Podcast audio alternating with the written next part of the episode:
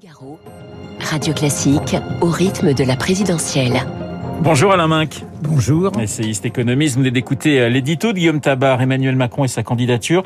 Il y a un bon timing pour vous, euh, un bon calendrier. On sait que certains présidents, candidats à leur propre succession, ont regretté, alors ils étaient battus, hein, ont regretté une entrée euh, trop tardive. Est-ce qu'il y a un bon calendrier pour vous, Alain Minck? Dans le métier qui est le vôtre, il y a, je crois, une expression, on appelle marronnier un sujet sur lequel on revient à l'assemblement. Alors là, on est sur un marronnier. Franchement, je pense que c'est une question qui n'a aucun intérêt. Oui. Euh, il est en campagne, il pratique euh, l'ambivalence que tous ses prédécesseurs ont pratiquée. Si j'étais journaliste, si vous me permettez cette Mais je vous en prie, parce que j'ai posé une question et- stupide. Et, et cette ambition disproportionnée, euh, je m'interrogerai sur un autre point qui va très vite le jour où il est en campagne apparaître. Accepte-t-il ou non de débattre avec les autres candidats?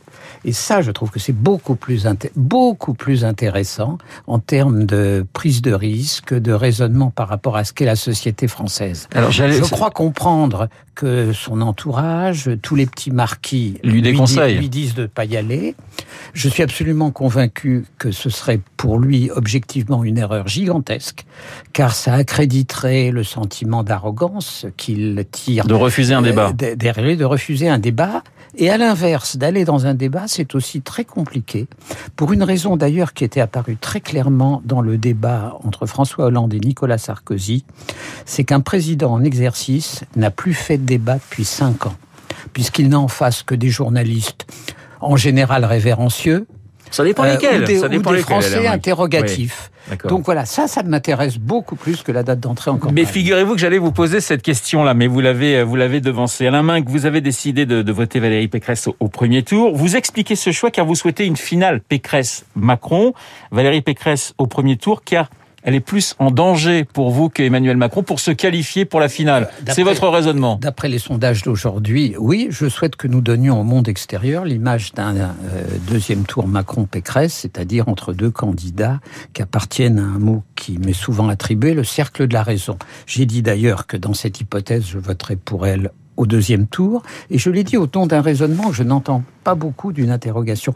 Tout le monde parle de la présidentielle, et tout le monde omet le fait qu'on est dans un cycle électoral à quatre tours. Les législatives Mais les après la présidentielle. Or, je pense profondément que si Emmanuel Macron est réélu, il n'aura pas de majorité. Ou alors il aura une majorité brinque-ballante entre ce qui restera d'En Marche, car il n'a jamais fabriqué un parti politique. L'a-t-il voulu? Je ne sais pas. En tout cas, il ne l'a pas fait. Des centristes de François Bayrou qui seront beaucoup plus autonomistes, car il ne sera plus rééligible. Un Édouard Philippe qu'à force de Qui sera en forcément. euh, et, qui- et qui reçoit des piqûres malencontreuses euh, à cet égard d'Emmanuel Macron, comme de lui refuser de fusionner avec un groupuscule qui s'appelle Agir. Donc il faudra la nécessité d'aller chercher des gens de droite. Le tout dans un contexte institutionnel qui est celui d'un président non rééligible et de la disparition du 49-3, sauf une fois par session.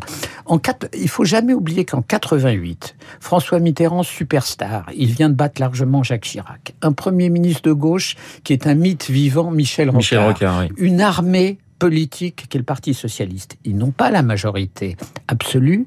Et Michel Rocard a dû faire 20 49-3 ou 15 ou 25, je sais plus, mais un nombre incalculable de 49-3 pour gouverner. Donc, on risque d'être dans une situation politique extrêmement fluide qui n'est pas la cohabitation. La cohabitation, c'est un système simple.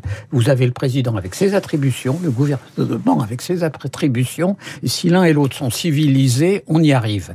Là, c'est autre chose. C'est le parlementarisme qu'on n'a pas connu depuis 58.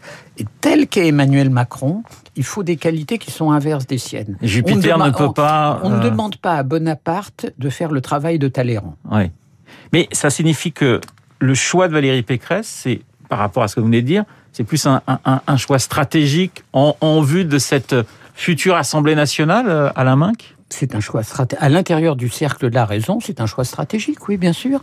Elle, elle aura une majorité ou une quasi-majorité parce qu'elle a un appareil politique derrière elle. Alors, si vous voulez, d'une certaine façon, les cinq ans qui viennent de s'écouler Oui. ont été trop de la part du pouvoir exécutif la négation de la politique.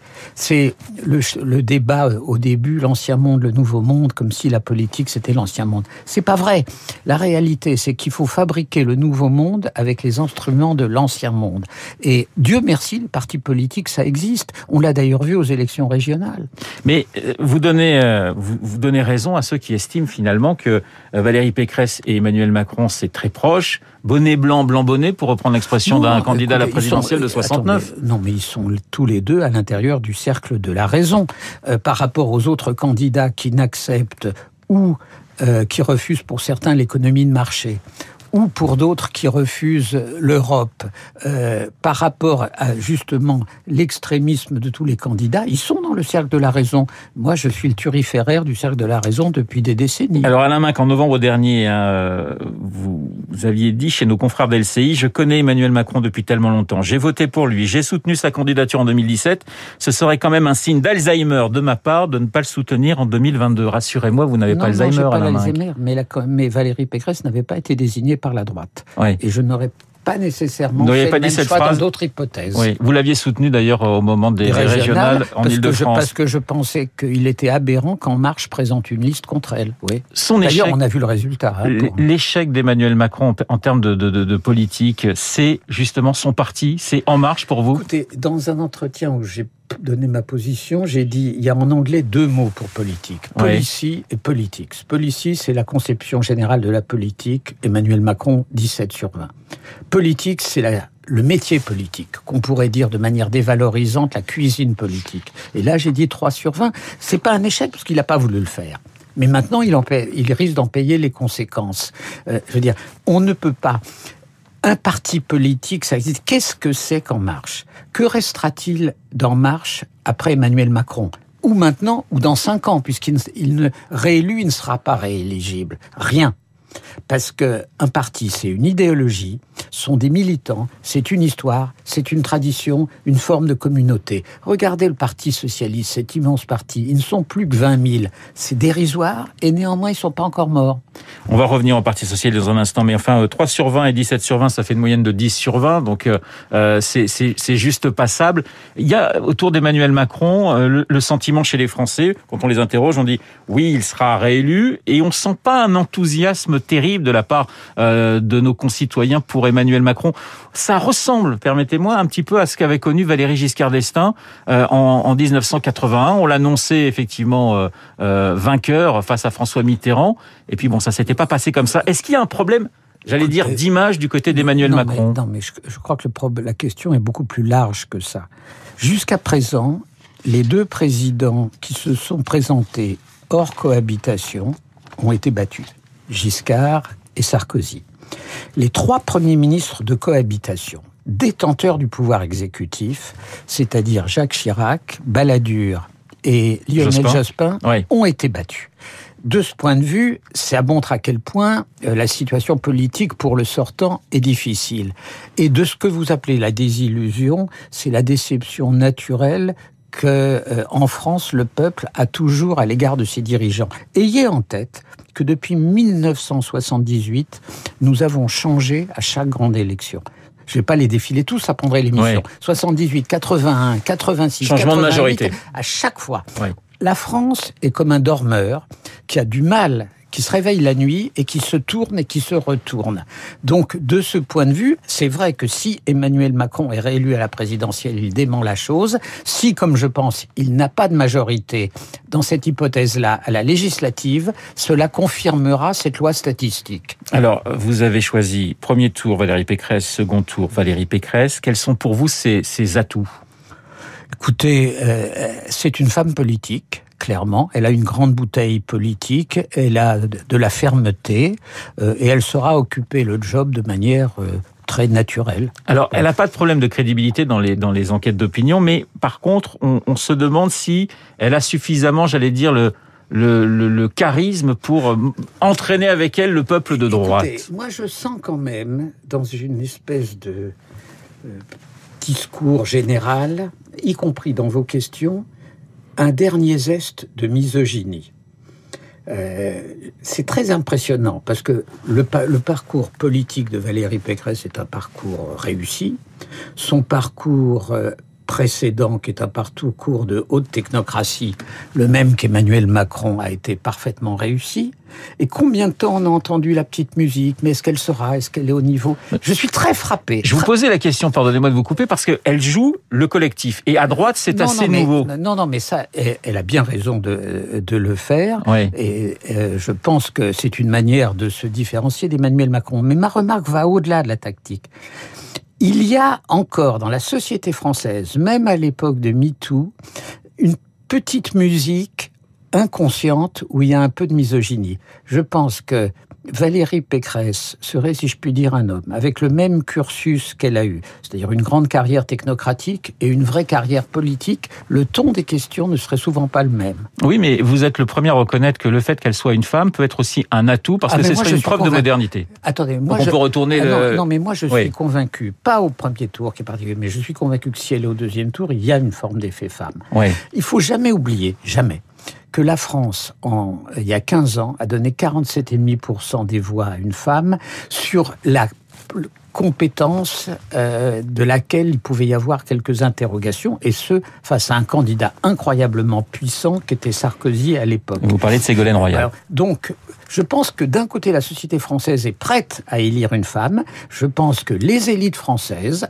dans lesquelles nous, auxquelles nous appartenons tous, ont encore un petit fond de musique misogyne. Alors, vous avez parlé de Ségolène Royal. À la main, qu'est-ce qui se passe à gauche avec cette guerre des égaux? Cinq candidats. Est-ce que ça vous attriste ou finalement ça ne vous surprend pas? Non, moi, ce qui m'attriste énormément, et je vais dire que je pense que je regrette que François Hollande n'ait pas poussé d'un coup de coude euh, Anne Hidalgo ne soit pas présenté en disant simplement je ne serai pas élu, mais je suis le dernier héritier légitime d'une grande tradition historique qui a fait un bout de l'histoire de la France au XXe siècle et au XXIe siècle qui s'appelle le Parti socialiste et je ne veux pas que ce parti disparaisse. Je pense que pour l'équilibre de la société française, la disparition des socialistes derrière le magma vert, et je dis le magma vert parce qu'il y a à l'intérieur du monde des Verts des tendances tellement divergentes. Quand on entend Sandrine Rousseau et Yannick Jadot, on, a l'impression d'avoir deux partis totalement différents.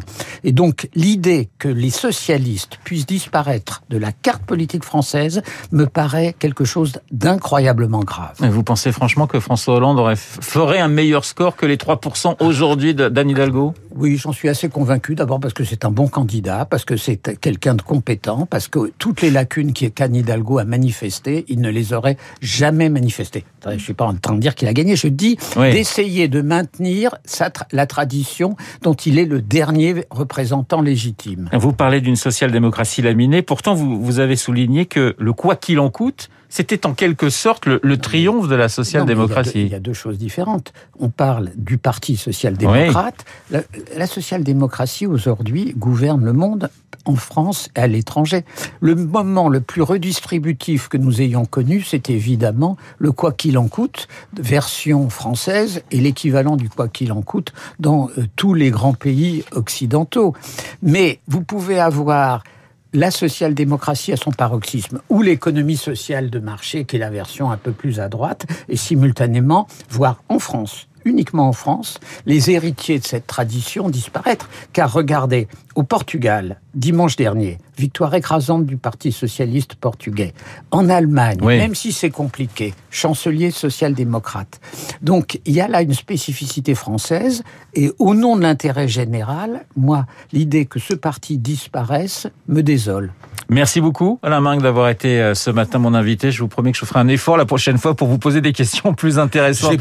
je vais, je vais essayer. Merci encore. Il est 8h30 dans un instant, l'essentiel de l'actualité avec Pierre Collard. Vous écoutez Radio Classique. Avec la gestion Carmignac, donnez un temps d'avance à votre épargne.